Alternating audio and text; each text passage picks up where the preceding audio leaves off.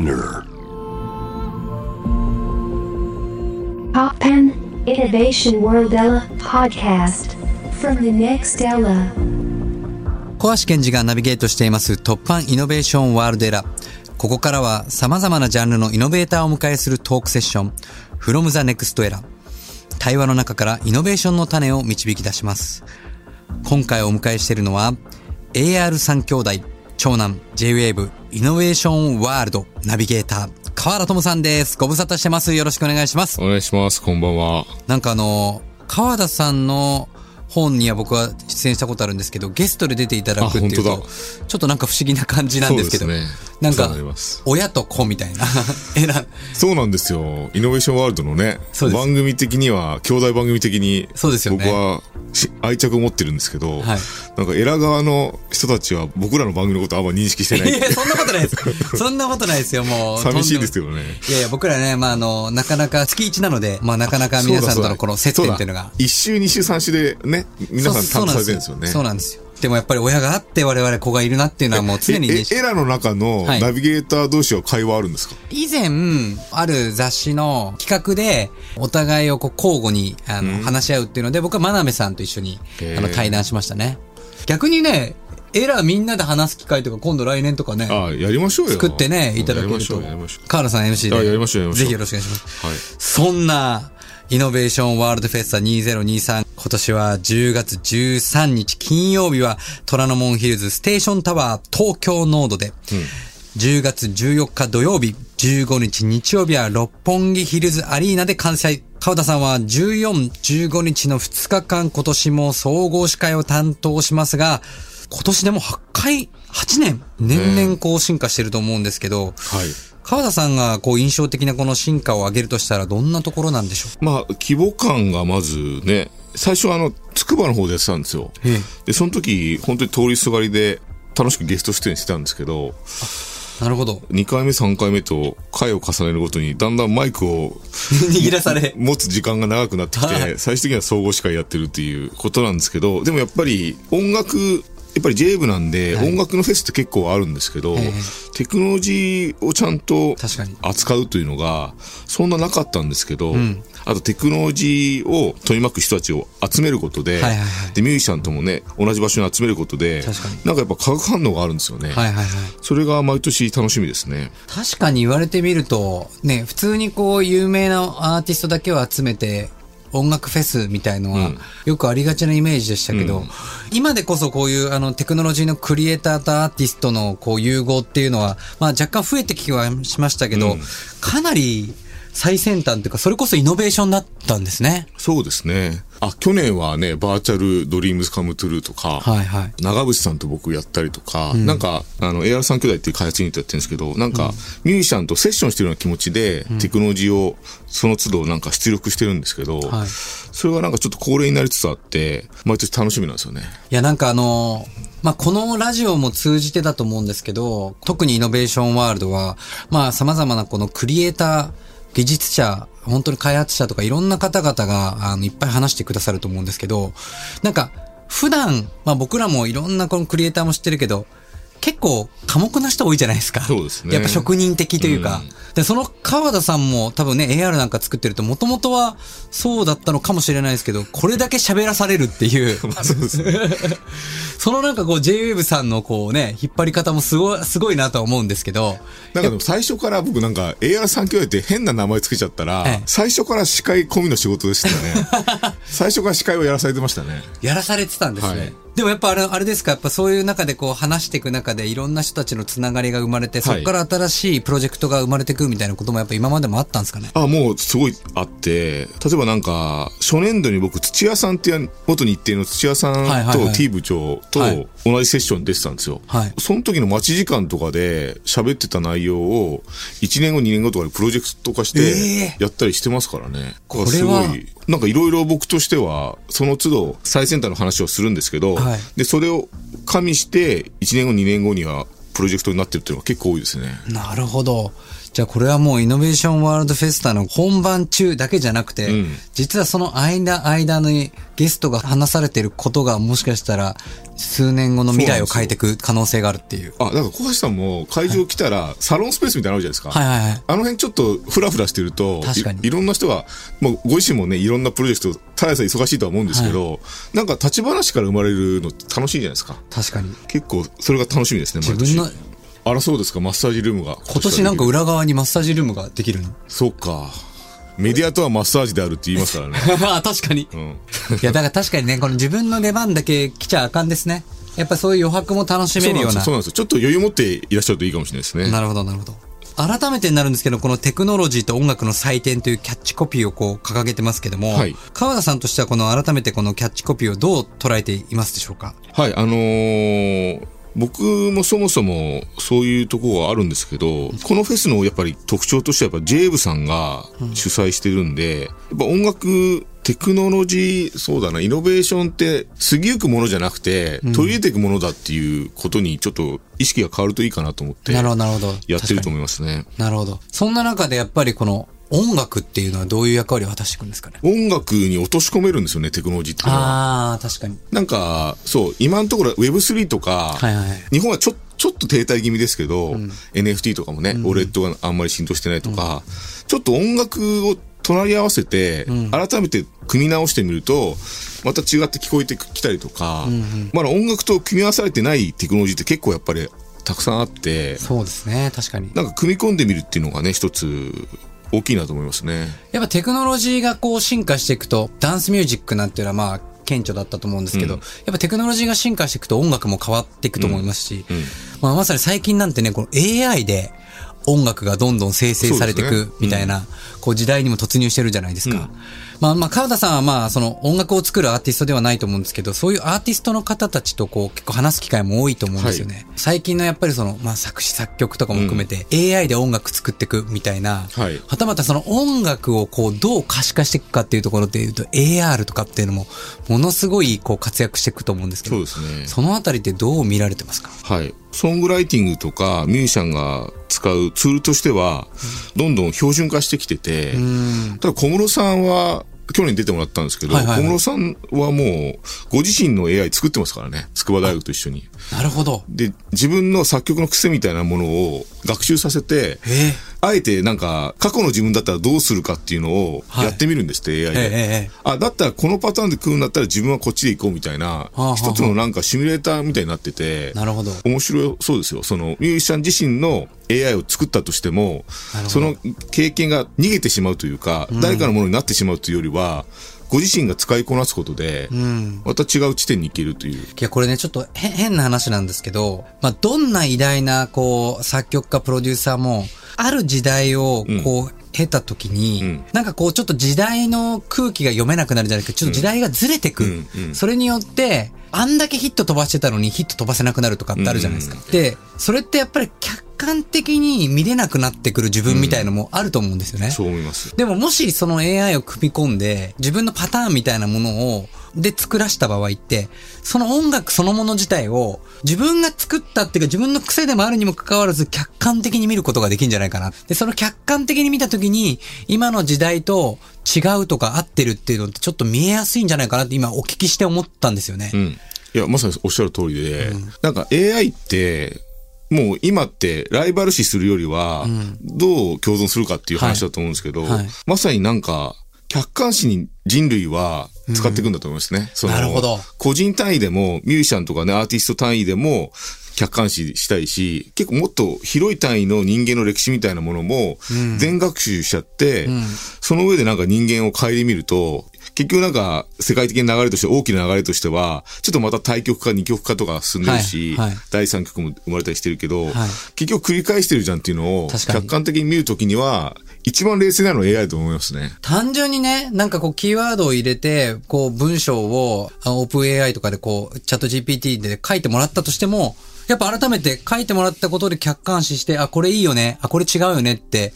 それでなんか文章を作り直せたりできちゃいますもんねで。きちゃいますね。なるほど。そんな中で今年の2023年のテーマはまさにこの The Future はい。is Now ですけども、このテーマのもと、今年のイノベースはどんなイノベーションを探していくんでしょうか？そう、なんか、これ、テーマは僕考えてないですけど、はいでもすごい感覚が隣り合ってるなと思うのは、多分小橋さんもどっかで仕事しながら感じてると思うんですけど、はいかつて SF としてそうですね。捉えてたものがもう今普通じゃないですか。まさにフューチャーイズナウですそうね。なんですよ。はいもう SF は現実になった時に、でも次の一手を我々は想像を駆使してするわけですけど、出尽くしたと思ってるけど、実は出尽くしてなくて、なんかその相手のパターンみたいなものを改めて未来だと思ってたものが普通になった今、じゃあ次どうすんのっていうのが、まさにフューチャーイズナウの思考じゃないですかね。まさにそうですね。いや、だから人間ってあまりにも遠いものはとんでもない、こんなのいつか来ないんじゃないかっていうふうに恐れたり、まあもしくは興奮したり、いろいろ想像はするんですけど、実際にやっぱりその現実が来ると意外と適応能力があるんで、そうなんですよね。うん。まだそこまでみんな驚いてないし、うん逆に言うともっと可能性、もっと広がり、もっと未来ってあるんじゃないかってうん思えますよね。そうなんですよね。そんな中で今年のこのラインナップ、タイムテーブルもうすでに発表されてると思うんですけども、川田さん的に注目してるセッションってありますでしょうか？そうですね。まあ僕が注目してるのは小橋さんが出ていただけるやつですね。いや、僕、まあ意外と見ると、まあね、あの、まあこれ別所さんと僕、あの、出るんですけど、んあの、映像エンターテインメントイノベーションっていうことで、イノフェスショートショートムービーコンテスト2023 Supported by TOPPAN 授賞式、うん。10月15日日曜日午後2時10分からのセッションになりますけども、これが一番、川田さこれん的に。注目注目ですねえ注目の。いや、それはもう、大変あの、ありがたいんですけども。あ、あの、この注目は置いといて、置いといてすると、はい。えっとですね、いくつか、なんかオープニングセッションみたいなのが、まず、あの、10月の土曜日に、14日の方にあるんですけど、はい。そこで一番最初に登場するのが、あの、山口周さんっていう、あ、山口周さんね。はい。あ一流のエリートはなぜ美意識を鍛えるのか。そうなんですよね。あの人、だってジェイブズさんでも番組やってたりとか、はなんか良くないですか？いや、素晴らい。しいですね。教養って、難しいことは羅列することじゃないんだって思いますよね、山口さんの言葉聞いてると。山口さんをお迎えして、あの、今年はなんか、総合司会を僕とあの、乃木坂46の池田テレサさんって方、はい二人でやるんですけど、そこのオープニングで3人でトークするんですけど、まずはなんかそこで今年の雰囲気というか、なんか、山口さんってなんか、いろんな古い本を持ってきても、現代風の解釈で解説してくるじゃないですか。そうですね。そこが僕は本当に、その思考って、あの、山口さんは本とかで著述家っていうか、なんか、その思考ってなんか誰もが持ち、持ってた方が良くて、はい。僕で言うと古い技術であっても、現代の技術で組み合わせると全然違って見えるっていうことがいっぱいあって、この思考をぜひですね、ぜひトークを聞きながら楽しんでもらいたいなと思う。いや、なんかまさに山口さんって本当にフューチャーイズナウじゃないですけど、未来をこう見据えつつ、やっぱ今をこう、どう、過去からのうん話も持ってきながら、どうこう未来へ思考というか、を運ぶかみたいなところにすごく長けてる方だなっていうか、誰もが心の中で悶々としてたけど、あ、こういうことなのかみたいな。ね、こうあの、もう物質の限界が来て、そしてもう心の時代だよみたいなこともね、おっしゃってますし。そうなんですよいや、ぜひそこのオープニングから始まるってめちゃくちゃすごい始まりですね。そのオープニングが面白そうなのと、あと、僕ら世代からするとやばいんですけど、あの、ドラクエ作った、え堀井優さんが出るんですよね。えすごくないですか、それ？堀井さんが、今、あのね、ドラクエ、まあドラクエ自体が画期的ですけど、今 AI とか、いろんなものがまた出てきて、あと AR とかね、はい。そういうテクノロジーをどうご覧になってるかっていうことの、まあ始まりの話もするでしょうし、進化論の話にもなると思うんで、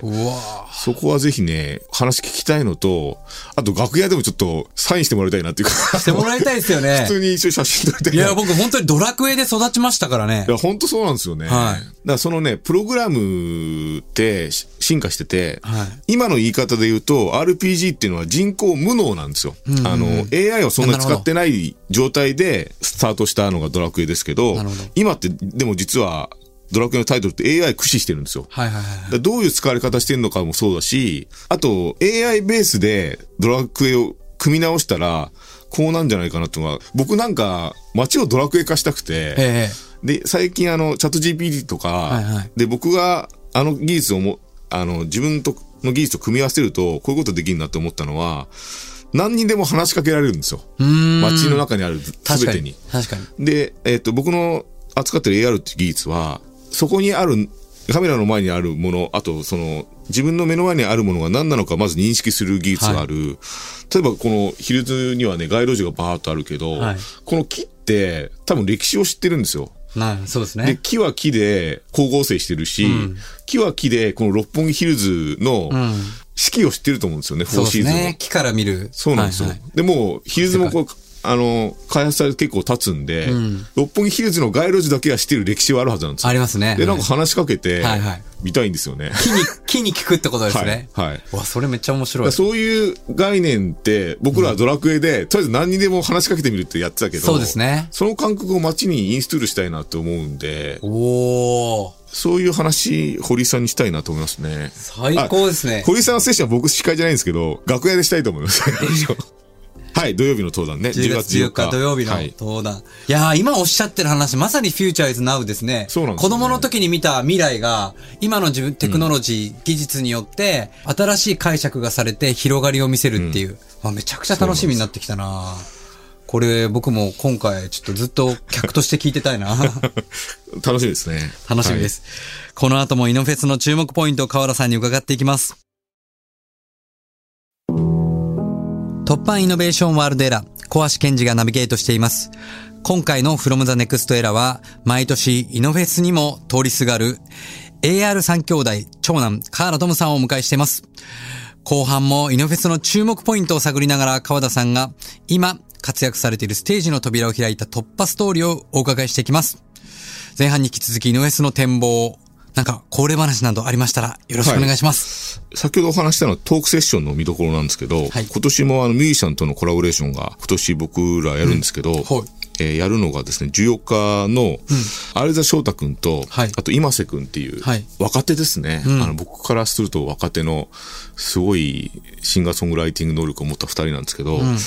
僕はですね、多分小橋さんも触れたことあるというか、コールドプレイが昔、はいはい。ザイロバンドを作ったんですよね。あのー LED が埋まってる腕時計みたいな、はいはいはいはい。あれ、Bluetooth とかいろんな近接センサーとかがあって、ただチカチカ光るんだけど、はい電波を拾って、光るタイミングとか色とかを制御できるから、曲と連動できるっていう。はいあれなんか MIT とコード、ライブの時とかねはい。MIT とコードプレイが共同開発して、はいあれ未だに日本のアーティストも使ってるんですけど、はい全部特許権があの二組にあって、はい全部特許料払わなきゃあ行くんですねはい。あの、お金払って多分使コールドプわせてもらってる。レイが開発したのと知らなかったですね。コールドプレイと MIT ですね。へでもやっぱりね、世界的なデバッグをできるのってあの規模のね、バンドってはいはいはいなかなかないですから、はいってあるんですけど、僕、あれ一番最初見たときに、まだスマホが全然流行ってなかったんですけど、はい。スマホがある URL に接続すると、そのザイロバンドの代わりになるっていうテクノロジーを、十何年か前に作ったんですよ。ー。トムさんが。はい。ええ。で、それをみんなで客席で持ってこうやって掲げると、LED モニターのように機能するっていうのを、すげえ昔作ったのに、はい忘れてて、やばいっす、それ。やばいっす、それ。それちょっとやってみようかなと思って、ええライブ、今瀬くんのライブの時に、はいみんなお客さんが URL に接続するんですよ。はいはいはいそうすると、サイネージになるんですよね。手元が。すごいっすね。ちょなんかできそうじゃないですか？小橋それできそうですよね小橋さんのイベントとかで人集めてやってたりするじゃないですか。単純になんか QR コードとか読んどけばいいわけですよね。はいはい入り口で。それでなんかね、単体でも光るし、全体をその、サイネージとして上から見た時に一つの映像が出たりとか、それ、え、ちゃんと位置情報までいけるんではい、すか、位置情報も考えて、あまあ、席を考えて、はいはい。席のマトリックスをあらかじめ考えた上で、その席のマトリックスのキャラコードを読めば、一部になるっていうか。その人はやっぱその席にいないとダメなんですか？そうですね。誰でもそこにいたらその映画、誰でもっていうこともできます。あ、できるんですか、はい。それすごいですね。それ17年前からに作ったものを、また現代の空気に触れさせて、はい。イノフェスって1000人規模ですけど、はい。まず1000人規模でデバッグしてみようかなっていうか、変な話、じゃあもう本当国立競技場ぐらいのところに面す積にはい。人がブワーってはい何万人もいたら、はい。もう上空からはい。川田トムさんの絵をこうはい作ることができるみたい。なできます。それすごくないですか？しかもスマホだし、はい。で、みんなスマホ結構持ってるし、誰もが持ってるし。で、簡単に接続できるし、アプリもいらないし、はい。はい。なので、思い出したんですよね。いや、てかそれ、ものすごいイノベーションっていうか、そうなんですよ。世界に相当驚きを作れるではずで。当時なんか100台とか1000台とかしかデバッグもできなかったんですけど、はいで、今ってもうサーバーの技術がすごい進化してるから、はい理論上はね、1000万人いけるんですよ。えーだから、ちょっと試してみたいなと思って。これは、アンドロイドだろう、だろうが、なんだろうがいけるんですか、何でもいけます。すごくないですか？遅延はどうなんですかね、電波の。遅延を起こさないような工夫をちょっと今してますね。だからパッパッパッとなんか、ただ四つ打ちのね、曲だったらこうパッパッパッとなったりとか、はは全部一色にしちゃうこともできるし、はいはい別々の色にもできるし、ザイロバンドがやってることは全部できますね。じゃあまあ、ある意味 VJ 側みたいなところで叩けば、そうです、そうです。へえ、じゃあもう本当にあれですね。巨大な LED スクリーンなくても変な話、携帯がそうですね100個ぐらいあれば、そうですねまあまあな形にもなるっていうか、照明にもなるし。あ、だから DJ システムの、そのサンプラーとかと連動、 MIDI 音源と連動させて URL 叩いてもいいですし、えちょいかようにも。ちょっとその技術忘れないでいただけますか？で それ今年思い出したんで、実験するんでぜひね、皆さんも体験してもら世界的特許取っといてください、ぜひ。取っといた方がいいですよね、多分ね。いやぜひ取っといてください。うんはい半端ない。もう、こぼれ話どころか、すごい技術を、ははもう、楽しみにしてます。はいやーそんな中で、あの、今回のイノフェスにかける意気込み、またこの参加を考えているリスナーの方に、なんかメッセージをいただけたら、お願いします。イノフェスは、本とかも全部同じなんですけど、技術書とか、あと文学とか、本だけ読んでもわかんないことが、例えば小説を書いた人の肉声を聞いたらなんかわかるとか、まあ映画化までいかなくても、なんか、その技術を歌ってる当事者と会ったり、トーク聞いたりすると、なんか分かったりするんですよ。僕、テクノロジーのライブだとこれは思ってるんで、はいはいはいはい。概念とかね。はいはいはい。だからなんかその当事者たちがいっぱい集まるんで、はい。当事者の声を生で聞くと、今まであんまり分かんなかったり、縁遠いと思ってたテクノロジーも結構近くに感じたりするんで、ぜひちょっとその感じで、音楽とかもなんか、普通にアルバムとかサブスクで聴いてても、わかんない曲ってあるじゃないですか。そうですね。これどこがいいのかいまいちわかんなかったけど、ライブで聴いたらなんか聴き方わかるっていうか、あ、こうやって盛り上がる曲なんだっていうのがわかると、面白みが分かったりとか、それのなんかテクノロジー版がイノフェスなんで、確かに。ぜひちょっと生のね、テクノロジーを見に行くみたいな感じで、体験する感じで。確かに。だから、まあ中にはね、こうテクノロジーってちょっと自分には遠いなとか、いやなんか興味はあるけど、なんかこうちょっと意識高すぎて入り込めないなみたいな人たちも、聞いてみると、あ、意外となんかこのテクノロジーって実はこんな気持ちから作られて、こんな考えから作られてるあったかみがあるんだみたいな。そう。アンドロイドのパッドは使えんだけど、iPad 使えないっていう方もぜひですね、はいはいあの、来てほしいですね。iPad になると急に操作わかんなくなっちゃう人もぜひね、確かに。来てほしいですね。だからもうあの、ね、好きな人じゃなくて苦手な人も、はいむしろ苦手な人こそ、そうですね。ぜひ参加して、ぜひぜひ。自分にとってのイノベーションを、はい。あの、上げてほしいなと。そして、イノベーションワールドフェスタ2023今年の開催情報など詳しくはオフィシャルウェブサイトなどをご確認ください。川田さん、これなんかこんなことを聞くのもちょっとお恥ずかしいんですけど、これからのこの夢、ビジョンみたいなものって終わりでしょうか？そう、これはね、小橋さんもね、感じてると思うんですけど、なんか、ね、海外から日本に持ってくるっていうのは、結構ね、やってきた、自分もやってきたんですけど、はい。なんかやっぱ日本から売り売り物作んないとやばくないですか、今？そろそろうん本当に日本初のコンテンツをちゃんと作んなきゃいけないと思うんですよ。クールジャパンとしてくくるものって、そこ国頼みだけだとまずいなっていうのもあるけど、国が来るクールジャパンって、ちょっと僕は違和感がちょっとあって、まあそれだけじゃ良くないなっていうか、はいはい。ただ漫画っていうコンテンツも、電子書籍になったところで、結構紙の影響がまだ、まだまだ強くて、はいはいはい。僕なんか新しいメディアに、日本のやっぱり独自のアニメーション、音楽も僕日本の音楽ってやっぱすごいと思うんですけど、そういうなんかメディア自体のアイデアってまだ出尽くしてなくて、確かに、確かに。僕は AR に携わってるんで、今までと違う見せ方のメディアを開発して見せ方、はい。それリボンの付け方だと思ってるんですけど、はいはいはい。なんかコンテンツの見せ方や伝え方をパターン出尽くしてないから、その見せ方とか楽しみ方自体も一緒に漫画家とか、映像作る人とか、音楽作る人と一緒になって作り上げて、もう外で売れるものをはいはい。しっかり作って売っていきたいですね。いや、こう、あの、まさにこの世の中って、もうね、すべてこう、出尽くしたように感じるけど、はい。やっぱ見方を変えるとまだまだ可能性はあって、あると思いますね。ぜひね、あの、今僕、2025年万博のあの、最順プロデューサーやってるんですけど、万博も大事ですね。このタイミングってやっぱり世界中から人が集まってきて人流が変わっていくので、なんかこう、万博一つだけじゃないんですけど、この機会、オポチュニティをね、そうなんですよ。生かしてぜひ日本のイノベーションをね、世界に広げてほしいので、ぜひあの、お力貸してくださあい。ぜひぜひ ありがとうござざいました。あの、他に何かお知らせなどありましたらご紹介ください。はい。イノフェスぜひね。はい、そうですね。来てほしいのと、原画展、イノフェス遊びに来たついでに寄ってほしいのが、はい北斗の県の原画展っていうのが、はい六本木ヒルズで今度やるんですよ。はいはいそこで変なグッズ僕作ったんで、え あの、ケンシロウが飛び出してくるっていう、えー結構見たことないやつ作ったんで、グッズを買うと、そのグッズに何か掲げるとケンシロウが飛び出すみたいな。そうですね。まあ原画展遊びに来てくれると普通に原画の迫力があるのと、はいその原画をこんな料理の仕方があるんだっていうのがちょっと一つ二つ考えたのがあるんで、ええ飛び出してくれますね。お前はすでに飛び出している。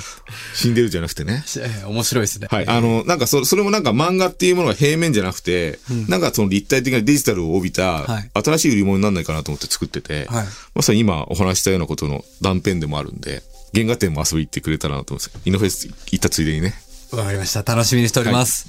さて、本当にいろいろとお話を伺ってきましたが、最後に様々な壁を突破してきたカール・トムさんが今活躍しているステージの扉を開いた突破ストーリー教えてください。はい。えー、やっぱり、イノフェスで僕、ある年に、長渕剛さんとコラボレーションしたんですよ。で、その時に得た、なんか、経験みたいなのが、とてつもなくて、長渕さんってあれなんですよね、ご自身で全部ステージもアートディレクションも舞台監督もやる人なんですよ。はい。だから自分のステージを誰かに預けたことないらしくて、で、一回一緒にイノフェスのステージを作った時に、まあ、長渕さんと、ケンケン画角の言い合いとかになって、はいはいはい。俺はこういうことはしないとか、でも僕はテクノロジーがこれがかっこいいと思うっていうのを意見を交わしたんですけど、はいその時の経験がすごいなんか生きてて、はい。アーティストと生のやり取りをした時に、あ、テクノロジーはこうあるべきかなとか、はいはいはい。その時に見えたものっていうのがやっぱりあるんで、生の会話、直しさんと会話して一つのパフォーマンスというか、うんステージを作った時に得たものが、やっぱりすごい、ご自身の中での、なんかこう、もやもやしてたのが突破されたってことですよはい、ね。あの、技術の見せ方の話の順番の話で、長渕さんってご自身が起承転結の持ってき方とか順番をすごい考えてきた人だと思うんですよ。自分の見せ方とか。歌も歌うし、はい。あの、主題歌も歌うっていう、あんまりないパターンだと思うんですけど、現代は。そうやってきた人が、なんか僕はある演出を考えたときに、この順番だと、普通の平たいストーリーになるけど、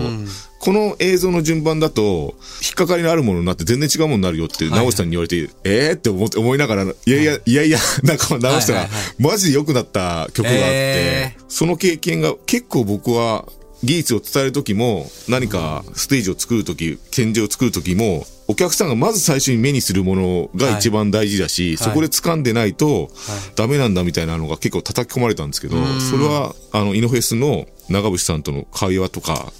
作り上げたステージがきっかけになったなという。なんかお客さんの心理をものすごく考えてらっしゃる。そうなんですよねある意味で、まあ、綺麗に美しいとかだけじゃなくて、綺麗な流れだけじゃなくて、引っかかりをつけることによって興味を持たせるとか、そうなんですよ。そういう心理を考えながら自分で作られてる。長渕さんがギターアルペジオを弾くんですけど、アルペジオに完全に連動する形のプログラムを僕作って、はい瞬時に光るようにしたんですよ、はい星々が。はい。ただ、これダメだとか言われて、はいもっと余韻がなきゃダメなの音楽はなるほどなるほどすぐ光んなくていいから、その音が消えていくまで光光がほわほわほわってしててくれて、なるほどなるほどそのテクノロジーだと早くてピカっていうのがは正解だけど、ねうんうんあ、そうなんだっていうね。へえ。なんかいろんな細かいことも含めて勉強になったし、僕の中のストーリーだな。それはなんか素晴らしいですね。やっぱテクノロジーとある意味で本当に人間の生のアナログ的なものが融合して、はいそれこそが本当のイノベーション。はい。素晴らしいです。では、そんな時にはい河原さんを支えた勇気づけた一曲選曲していただきました。はい。そんなご一緒させて光栄だった長渕剛さんで、ステイドリームお願いします。From the Next Era 今回はイノフェスの総合司会 AR 三兄弟長男河原智さんをお迎えしました。ありがとうございました。ありがとうございました。